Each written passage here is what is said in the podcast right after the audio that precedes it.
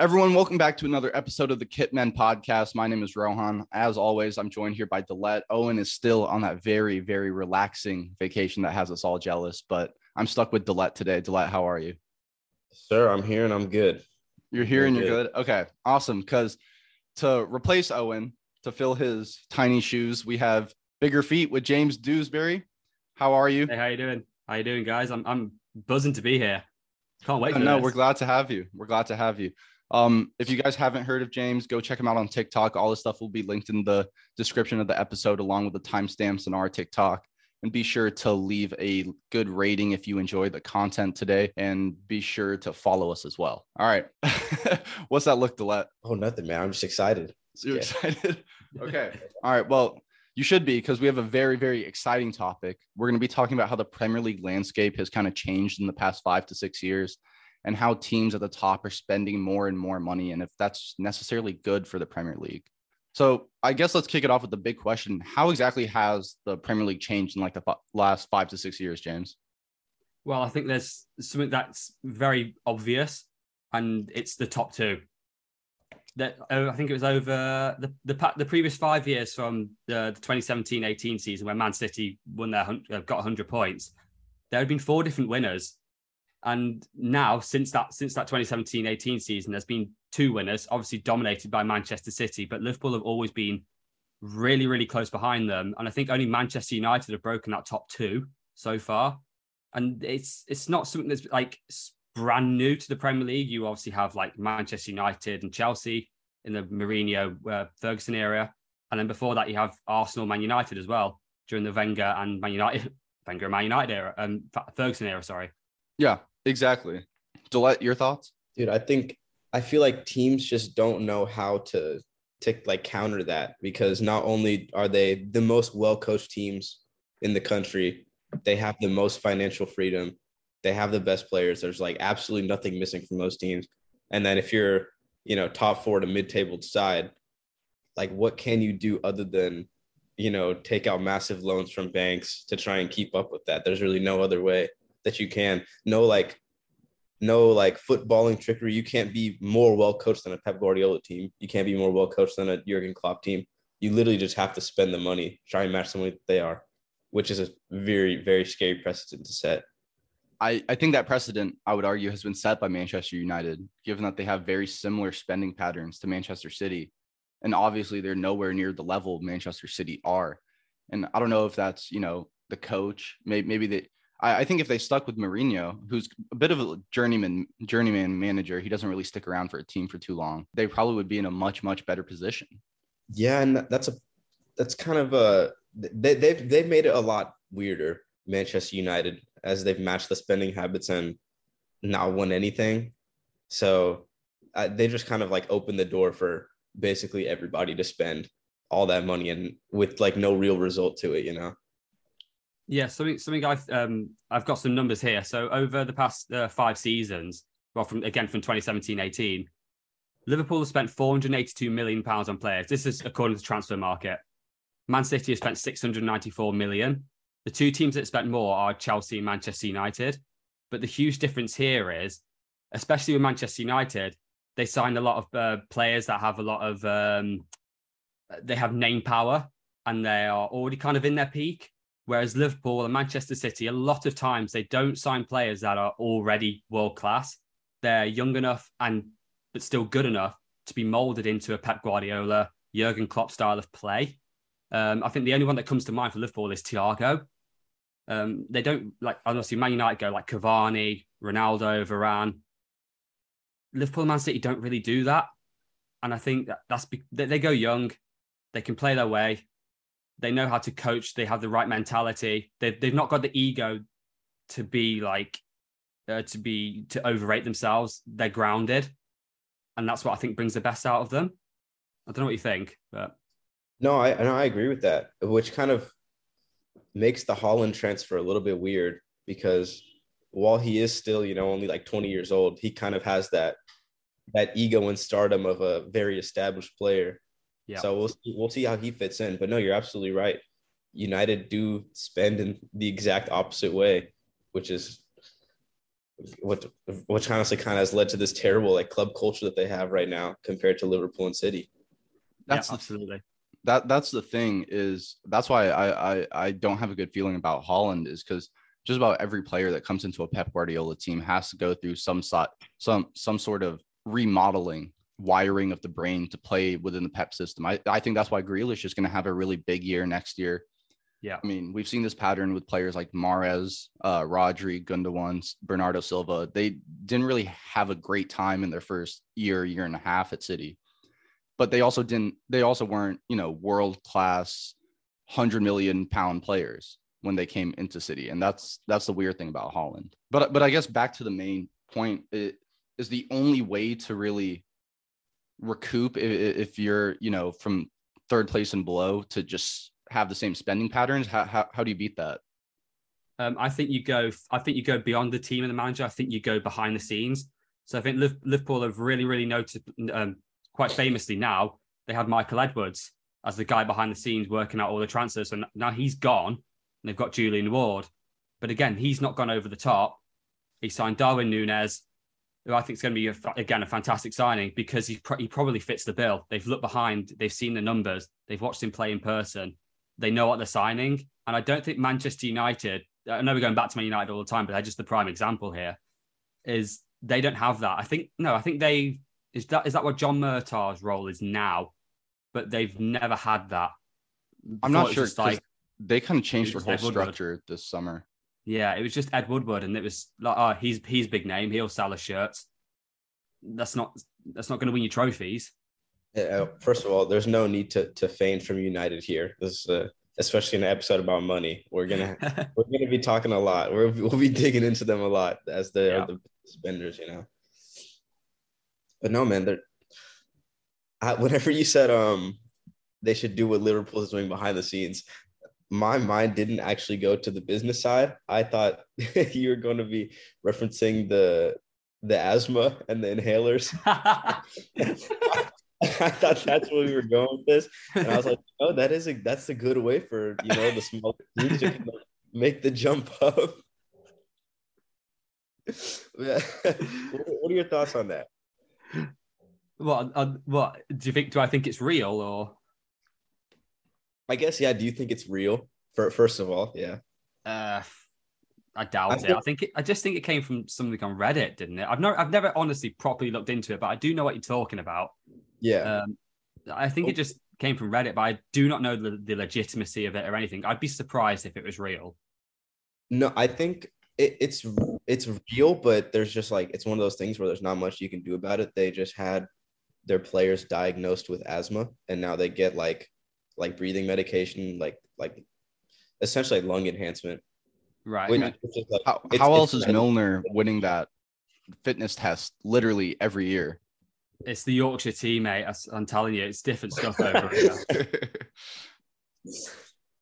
um, yeah, no, yeah. I don't think. Yeah, small teams can't compete financially. I say we just from here on out, we we start pushing them to, you know, push PEDs to their players, get as strong as they can. You know.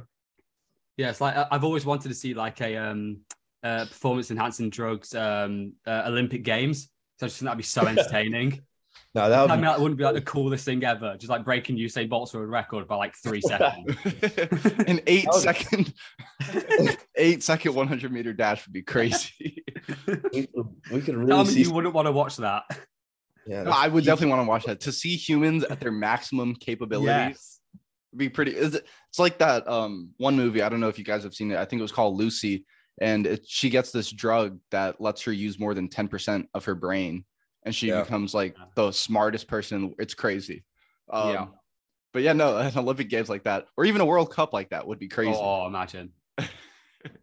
you have Messi going back to 17 year old Messi. Yeah, exactly.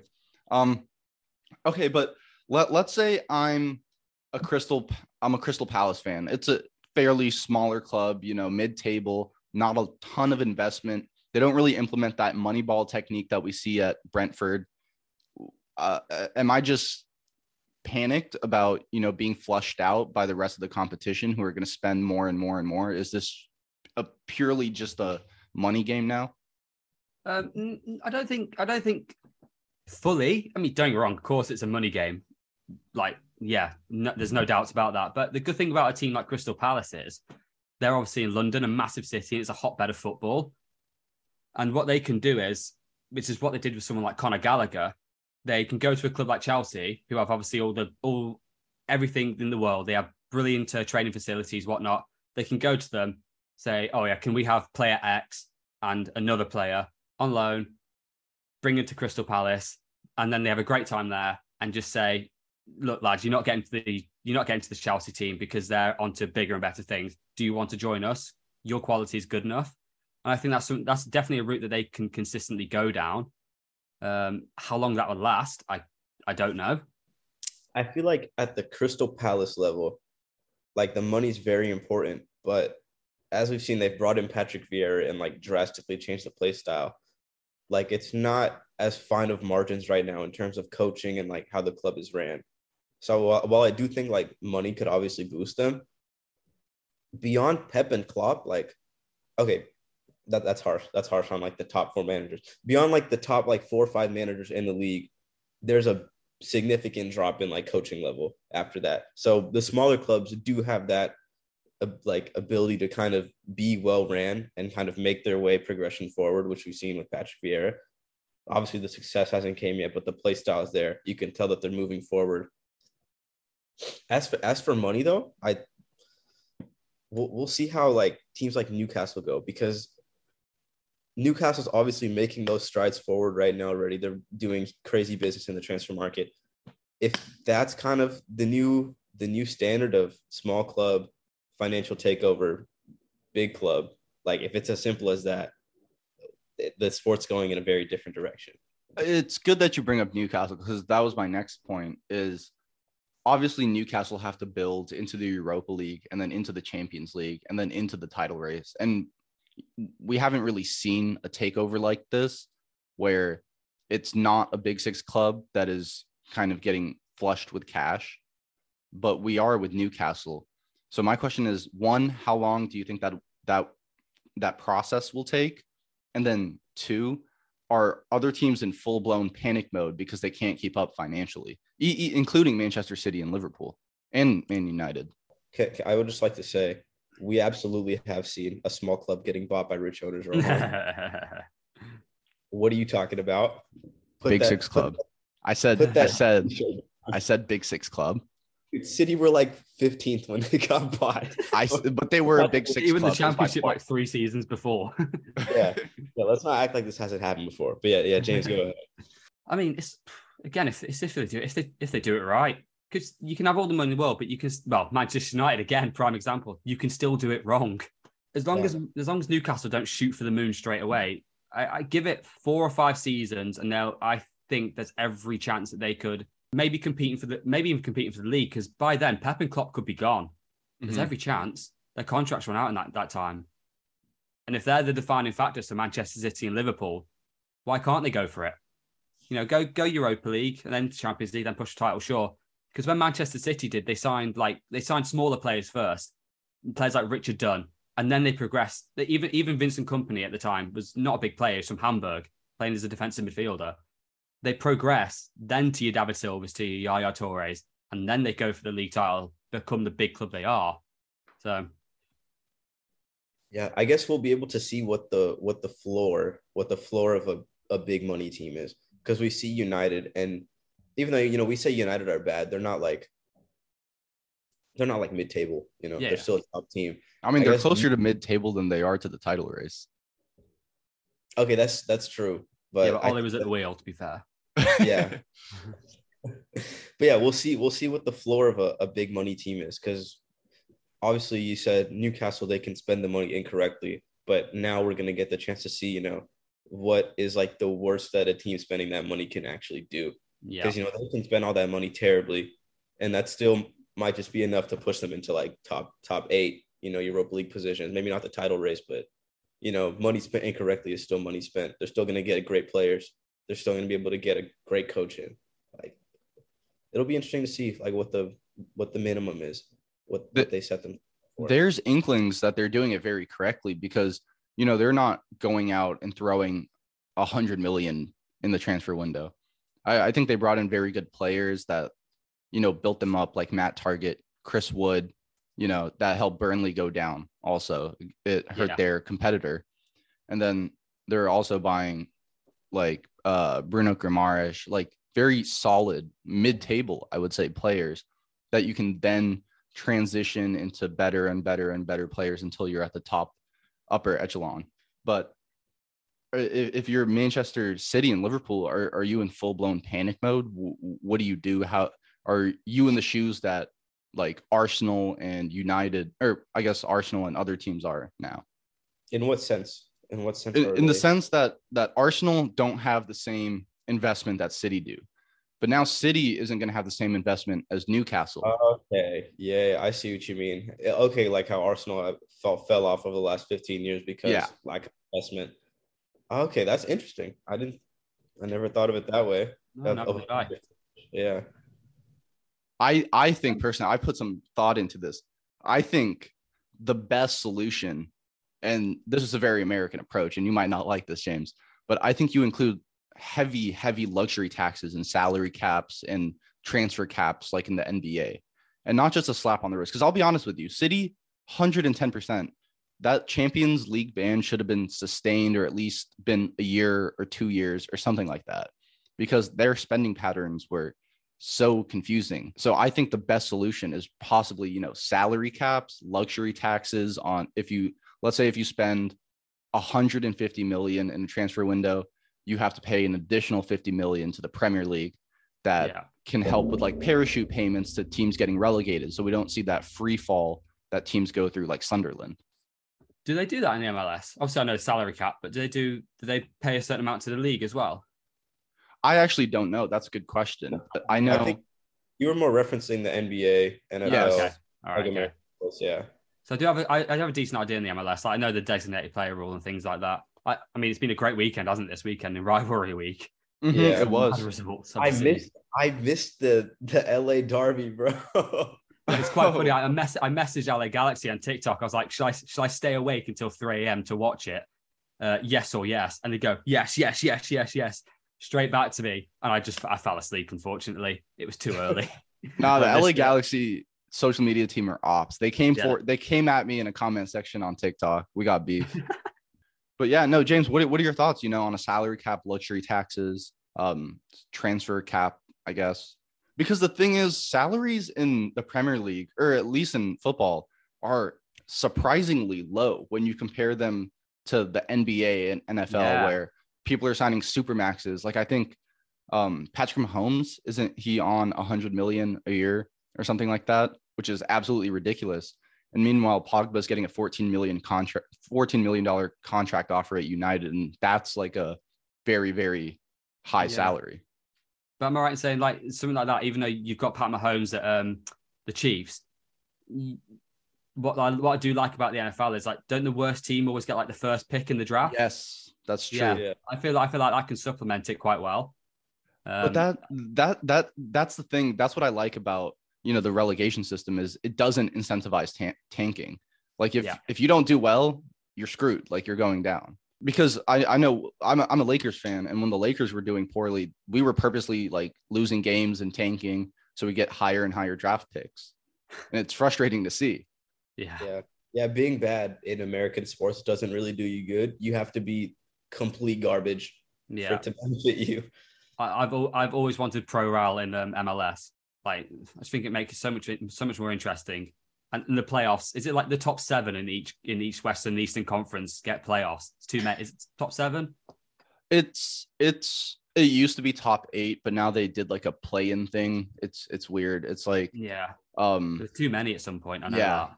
But Dillette, your thoughts on a salary cap, transfer cap, luxury tax? Does it level the playing field or is it unfair to the rich? I think it. I think this is a rich proposal coming from you, a Man City fan of all people. I'm scared, man. Newcastle are scary. introduce, introduce salary caps once a bigger fish comes into the pond. But I mean, I get it. I don't think, I don't think that's the solution. I just feel it just seems so dumb to crack down on FFP laws now. After you Yeah, guys, it, it feels like the ship sailed. yeah, yeah, the ship has sailed, dude. You can't you just be pick and choosing. You know, we saw City just like buy literally every single like technically gifted eight in Europe, and like now we're like Newcastle, you guys can't do the same. Sorry. I, feel like I feel like if you did that to the Premier League, it would struggle as well because when we compare it to um, uh, another sport like NBA or anything or NFL, obviously NFL's there's only one league of of American football.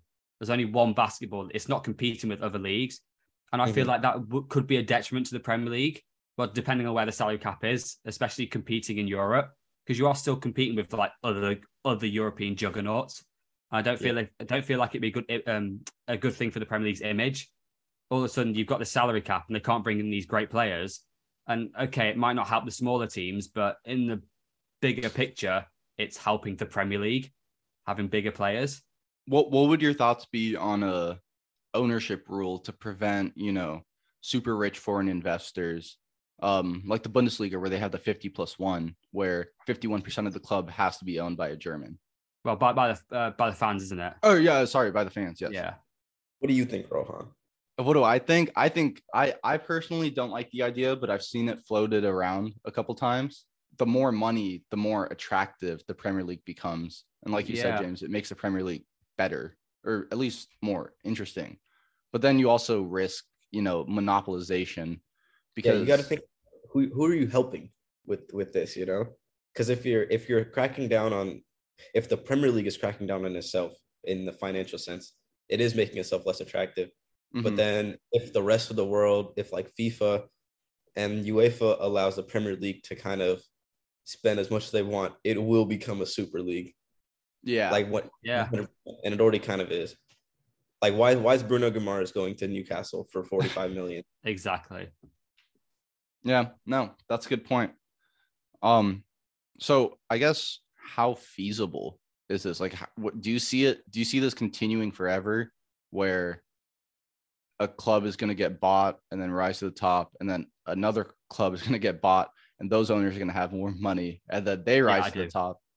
Yeah, I, I do. I, I feel I feel like if we were going to do that, do that at the start of the Premier League's existence in '92 or even earlier, I, I think that that ship has sailed so far now. It's probably just it, it can't happen. Yeah, it, it just can't. There's too much money in the game, and I think the what I, the only thing I do like about 50 plus one rule, it does stop clubs from just tanking mm-hmm. because of because of silly owners like Leeds, Leeds United. Um, obviously, when the fans always have the the option, they they kind of know what's right. They're not. They're not. It's nothing's for their financial gain. They don't. It doesn't get in their head, as it does with an owner. Yeah, I think this also has to do with why I think the Super League was kind of created. Because, you know, this cycle of small team, new ownership, and then it's a big team, that's so threatening to like every big club in the world, which, you know, makes the Super League's proposal so much like, like you can understand it whenever you look at it through that lens. Like, yeah, any any small club can you know knock Man City off their pedestal, knock Liverpool out, knock even Real Madrid and Barcelona out, just by you know some richer random guy comes along and buys the club, dumps money into it. So you know I, I kind of get where the Super League is coming from from that from that lens. Delad actually liked the idea of the Super League. Yeah, but I support Arsenal, so take that with a grain of salt. Come last every season, but not getting relegated. yeah. Oh, well, I have a question for you, James. What What are your thoughts on Arteta and his project at Arsenal? I love Arteta's project at Arsenal. I really love it. What I really enjoy is how he's he's not bought stupidly. He's actually just again he's gone down that because he's worked with uh, uh, Guardiola at Man City. He kind of knows the game. He's bought what works for him, and he's also introduced youngsters. So they're going to have their like silly, silly games, their bad games. They're good, like their Newcastle's away. They're they're poor games that they're going to learn from.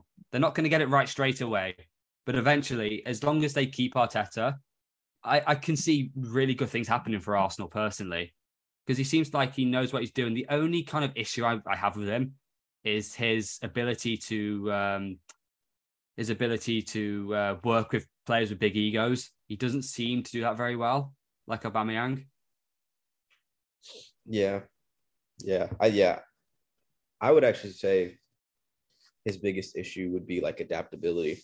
which is kind of similar in a sense because the whole Aubameyang thing came down to like Aubameyang didn't fit the system, and it was like Aubameyang Yeah. is better than the system right now. We should still be using him, but you know, I you know I like that that you kind of are in favor of Arteta because I I've been sticking my neck out for him for for about a year and a half now, Yeah. just getting killed. well, I would say, I would say, based off the things I've read and seen, the main frustration is how long it's taken to break into the top four. I mean, Klopp did it fairly quickly with Liverpool. Guardiola did it fairly quickly with City. Mourinho did it fairly quickly with United, and even I one, you know, difference- The difference is you've got two sides in Man, Man, Man City and Liverpool who are just so far ahead. mhm. You've got Chelsea who aren't really aren't that far behind. They had quite a lot of injuries this season, Chelsea, if you if you remember, like Reece James and Ben Chilwell specifically. That is their game plan. Reece James and Wing Ben backs. Chilwell. But they got they they've got a very good side, and Tottenham are actually spending money for once on on, on good players and Richarlison. Um, Thank So- you. Oh my god. Thank you for that because oh my god, I made a video on Richarlison talking about that like I hate him like he's a good he's a good presser. He's a good presser, but he's not like a good player and he also doesn't fit Conte's system at all. Like he's I'll gonna give him this. He, he's very clutch. I'll give him that. yeah. I saw, I saw, I heard a stat saying like he was one of the most clutch players in the Premier League, like in terms of just numbers. I- don't rate him that highly. I agree. He Okay. presses well, but doesn't Okay. do it a- for me. Anyway, back to what you sorry, I I interrupted you, but I I had bent I'd built up frustration. Basically, what I was trying to say is, you you- when Klopp and Arteta, sorry, Klopp and Guardiola were there, I think it was easier to break into the top four than it is now. I really do. It absolutely was. Yeah, No, it definitely was. Because it, I mean, Liverpool, City, untouchable. Chelsea, Chelsea are kind of tricky because you, like, obviously you said they're not too far from Manchester City and Liverpool, but I also don't think they're too far off of like Arsenal and Spurs. yeah. And then you just have Spurs who, like, when was the last time that you know, the fourth or fifth best team in the country had like two of the best attackers in the country? Like, Exactly. exactly. like it's- it's just a harder top. It's just difficult to break into now. It's not the same as it was before. yeah. And there are four world class managers as well for those top four sides. Yeah, yeah, absolutely. Um Yeah. wh- oh no, go ahead. I'm just gonna say it's it, it's just harsh to compare Arteta breaking into the top four to to you know Pep breaking in, Klopp breaking in. Yeah, I think so too. He's had to rely on his youth as well so much. Yeah, yeah. James, how do, how do you see Chelsea performing next year? I mean, given the new owner, you know, the kind of systems falling apart. Yeah. Lukaku's done very poorly. He's going back to Inter on a loan. I, I wouldn't like to predict anything until they sign defenders hmm because obviously they've lost Rudiger, Christensen, Alonso might be leaving, Azpilicueta might be leaving. That's that's four of their potential back five, and it's, okay, so it's it's a system where I think you can get away with having a bad defender, but how bad? Yeah, yeah. I, I think they should buy Jules Kounde or Koulibaly. Yeah, oh, Koulibaly wants to leave apparently, Uh, Mhm. so he's 30, 31. He's not, it's not that's not old anymore. That's It's that's a player in his prime still. Yeah. For someone with Koulibaly, I think he'll he'll age just fine. He's not. Yeah. Yeah. Yeah. I mean, no, I was that's- watching. I, I went. I was at the um, FA Cup final. I was watching Thiago Silva. I couldn't believe it. He's 37, best player on the pitch by a country mile. That's the thing. I Rudiger is so overrated, and it's because of Thiago Silva. He look he's Yeah. so he does it so classy. He's brilliant. Yeah. Um. I'm just unsure on Chelsea. They, I think. I think they do need another striker, unless they're going to go with Sterling. That I don't think they will. Yeah. Um, it'll probably be. It'll probably still be Havertz, who I've by by Leverkusen are, are my boys. They're my they're my team. I love from Germany. Like so, when I was watching Kai Havertz like uh, grow up, he was playing at striker quite a lot for the last few games of this, of this final season. So seeing him play at striker did not surprise me.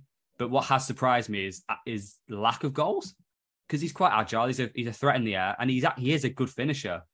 So it does kind of surprise me how few goals he's got. Whether Tuchel has a plan for him, I don't know. I hope he does. I true, I really rate him so highly. Well, Um, we kind of descended from the topic here. Um, but I, I I don't really have any other questions or or ideas or proposals. Do you guys? Anything you No, guys I- want to touch on? Before before we head out, I would like to ask um, James what he thinks Liverpool should do next, because that, that's the team you support, obviously.